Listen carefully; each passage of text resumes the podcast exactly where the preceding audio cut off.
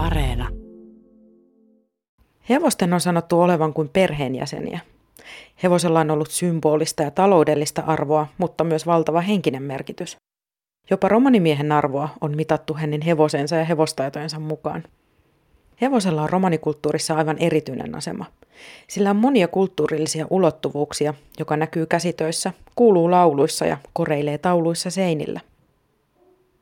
Joukko romaniasiain neuvottelukuntien suunnittelijoita ryhtyi toteuttamaan muun muassa hevosmiesten päiväkahveja ja perinteen keruuta. Museovirasto syttyi asialle ja romanien hevosperinne saatettiinkin elävän perinnön kansalliseen luetteloon. Enna Huttu on yksi mukana toimineista. Miksi kaikkien perinteiden joukosta juuri hevosperinne nousi näin tärkeäksi? No kyse on oikeastaan siitä, että että kun kansallisarkistolla ja kansallismuseolla järjestettiin tällaisia romanien kulttuuriperinnön ylläpitoon liittyviä tilaisuuksia, niin siellä työpajoista ja muutenkin osallistujilta tuli niin kuin pyyntöä myöskin, että, että tota, näitä miehisiä kulttuuriaspekteja pitäisi myöskin niin kuin nostaa, että, että mistä tarkalleen ottaen on kyse hevoskulttuurissa ja, ja jotenkin ehkä myös niin kuin voi romuttaa siihen liittyviä vääriä uskomuksia. Ää, niin päätettiin keväällä 2019, että, että tota, kerätään vähän niin kuin vapaaehtoisvoimin ja alueellisten romaniasian neuvottelukuntien suunnittelijoiden toimesta, niin tällaisia haastatteluita hevoskulttuuri suvuilta tai hevosmiehiltä. Ja siihen haasteeseen hevosmiehet vastas enemmän kuin mielellään ja useita erittäin hyviä haastatteluja on saatu kerättyä ja niistä piirtyy sitten tällainen kuva. On pyritty niin kuin kirjoittamaan tekstiksi se, mistä Suomen romanien hevoskulttuurissa on niin kuin kyse ja, ja kerätty siihen liittyen valokuva-aineistoa ja, ja tuota, dokumentteja ja niin kuin muuta. Mutta tämä on vain raapaisu siitä, että, että mitä, mikä oli se koko kuva. Että tähän pitäisi tulevaisuudessa investoida vielä enemmän. Et muun muassa täällä tilaisuuksien aikana niin, niin tuota, arvioitiin, että kuitenkin tuhansilla romaaneilla on, on tuota, ää, tällaista ohjastuskokemusta, kengityskokemusta, jalostuskokemusta – ja paljon löytyy näitä, näitä yrittäjiä myöskin, jotka on puoliammattilaisia tai ammattilaisia.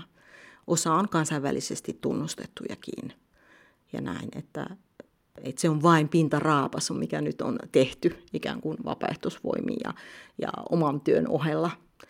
Toivottavasti joku taho, joku mm, opiskeleva nuori tai muut on niin tutkijat myös kiinnostuu tästä romanien hevoskulttuurista.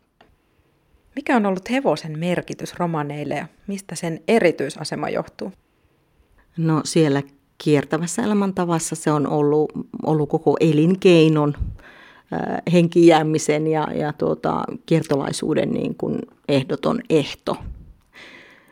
Ja sitten se merkitys on varmasti muuttunut sitten niistä ajoista, että nykyään, nykyään se on, joillekin se on niin kuin tämmöinen harrastus tai, mutta varmasti se on myös näiden haastattelujen ja muiden aineistojen mukaan, niin se on myös tämmöinen niin kuin vapauden symboli ollut ihmisille. Sillä on paljon semmoista tietysti tämmöistä välinearvoa ollut ihmisille silloin entis vanhaa, mutta, mutta tota, myöskin arvo sinällänsä. Osa, osa tota, hevosmiehistä kertoo, että se on niin kuin perheenjäsen, että se on niin syvästi koettu se hevosen menetys tai sairastuminen ja muut tällaiset asiat. Mutta että hevonen on myös niin kuin symbolinen, symbolinen niin kuin hahmo.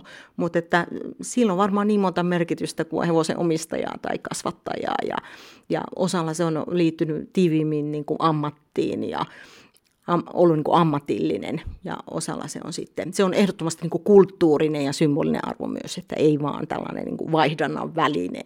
Että se ei ole tämmöinen välinearvo, vaan ihan itseisarvo sinällänsä. Minkälaisia kulttuurillisia ulottuvuuksia hevosperinteellä on sitten ollut?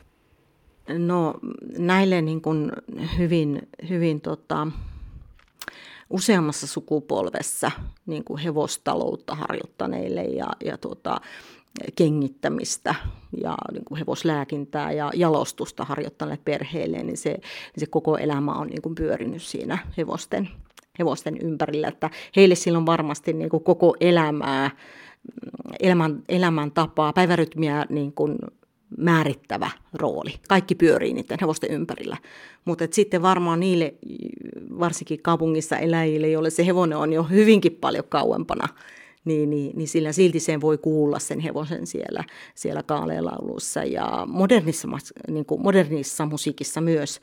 Ja, ja sen voi nähdä koruissa ja sen voi nähdä sisustuksessa ja, ja monia merkityksiä sillä on. Kaupunkilaistuminen on vienyt vienyt perinteeltä osansa. Kuinka, kuinka perinne on muuttunut? No varmasti sillä tavalla, että kaupunkilaislapset tuntee huomattavan paljon heikommin sitä kiertolaista elämäntapaa ja, ja, ja tota, se on heistä yhä niin kuin kauempana. Mutta myöskin niin kuin hevosharrastaminen maksaa ihan eri tavalla nykyään. Et sekin on niin kuin yksi selitys sille, että miksi se, miksi se helposti niin kuin tällaisissa kasvukeskuksissa voi sitten jäädä, jäädä niin kuin saavuttamattomiin romanilapsilta. Mutta kyllä mä uskon, että tällaisten niin kuin perinnekeruun ja haastattelujen kautta niin, niin sitä voidaan avata sitä, sitä vanhaa maailmaa niin kuin lapselle. Ja kuka tietää, jos joku vaikka räppää, räppää oma hevosensa tulevaisuudessa. Että, että kyllä sitä perinnettä voi myös uudistaa ja uusintaa. Ja se on varmasti yksi tässä tällaisen niin kuin haastattelu- ja perinnekeruun niin kuin taustalla oleva ydinajatus, että, että sellainen on niin kuin mahdollista. Kunnes jossain vaiheessa voi tavallaan olla joiltain osin liian myöhäistä. Että, että sillä tavalla vaarana on, että, että hevosen symbolinen merkitys niin kuin heikkenee – ja, ja sitten, että romanilapset ja nuoret omaksuu jotain muita, että pian se Gucci-merkki on niin kuin tunnetumpi kuin, kuin joku hevosiin liittyvä asia. Et paremmin tunnistetaan se kuin joku hevosen kenkä. Et sellaisia vaaroja on olemassa, jos se hevonen niin ikään kuin menee, loittonee koko ajan niin kuin romaniväestä. Mutta toisaalta sitten, että jokainen sukupolvihan valitsee niin kuin ne asiat, joilla sille on niin kuin symbolista arvoa mutta että näihin on myös niin kuin mahdollista sitten tällaisen niin kuin, mm, kuvaamisen kautta vaikuttaa, että, että lapset tuntee oman sukunsa juuret ja, ja sitten ää, valitsee sen oman suhteensa siihen hevoseen. Entä miten sitten tulevaisuuden näkökulmasta, mitä, mitä siitä voidaan sanoa, miltä perinteen tulevaisuus näyttää? Niissä suvuissa, joissa hevoskulttuuri elää edelleen hyvin vahvana, niin, niin se tulevaisuus näyttää todella hyvältä. Että ehkä kysymys on sitten siitä, että minkä verran saadaan yhteisöllisesti jaettua ja käyttöön sitä osaamista, osaamista mitä liittyy hevosten hoitoon ja kuinka niin kuin saadaan jaettua se, se kauneus sieltä ja, ja ikään kuin niitä arvoja, koska siellä on myös monia hyviä arvoja, että se tulee ihan selkeästi eri aineistosta esille, että että hevosten hoitoon ja pitoon liittyy myös monia tämmöisiä syviä arvokysymyksiä. Kulttuuriperintö jaetaan yleensä niin kuin aineelliseen ja aineettomaan kulttuuriperintöön.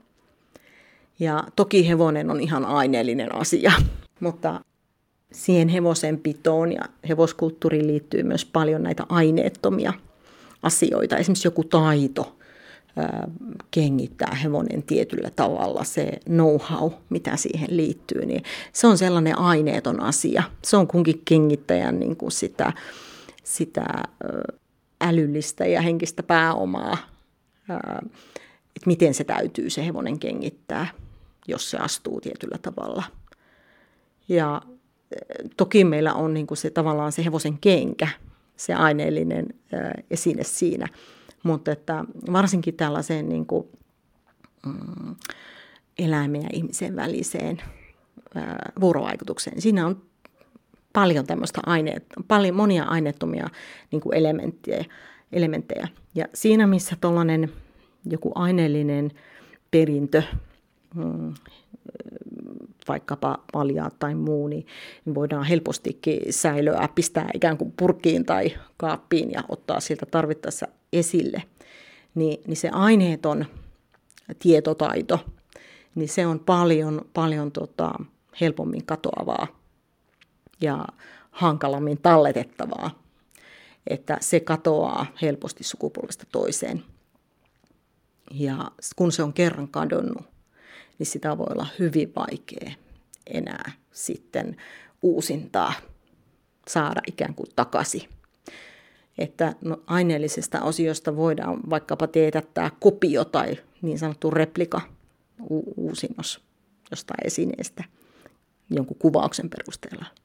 Mutta sitten se, että, että, että miten, miten vaikka ihmiset tanssivat tai liikkuvat, jos ei siitä ole kuvaa eikä, eikä siitä ole enää musiikkia, niin, niin se voi kadota todella, että, että miten vaikka jotain tanssia tanssitaan tai tällaisia. Että siellä löytyy, on tunnistettavissa myös romanien hevosperinteessä tällaisia niin kuin, mm, hyvin niin kuin, helposti katoavia aineettomia osioita. Samaten niin kuin aineellisesti, aineetonta on se, kun joku kuvaa, että minkälainen henkinen merkitys vaikkapa omassa lapsuudessa oli, oli tuota hevoselle, minkälainen oli se suhde hevosen ja ihmisen välillä siinä ajassa ja paikassa.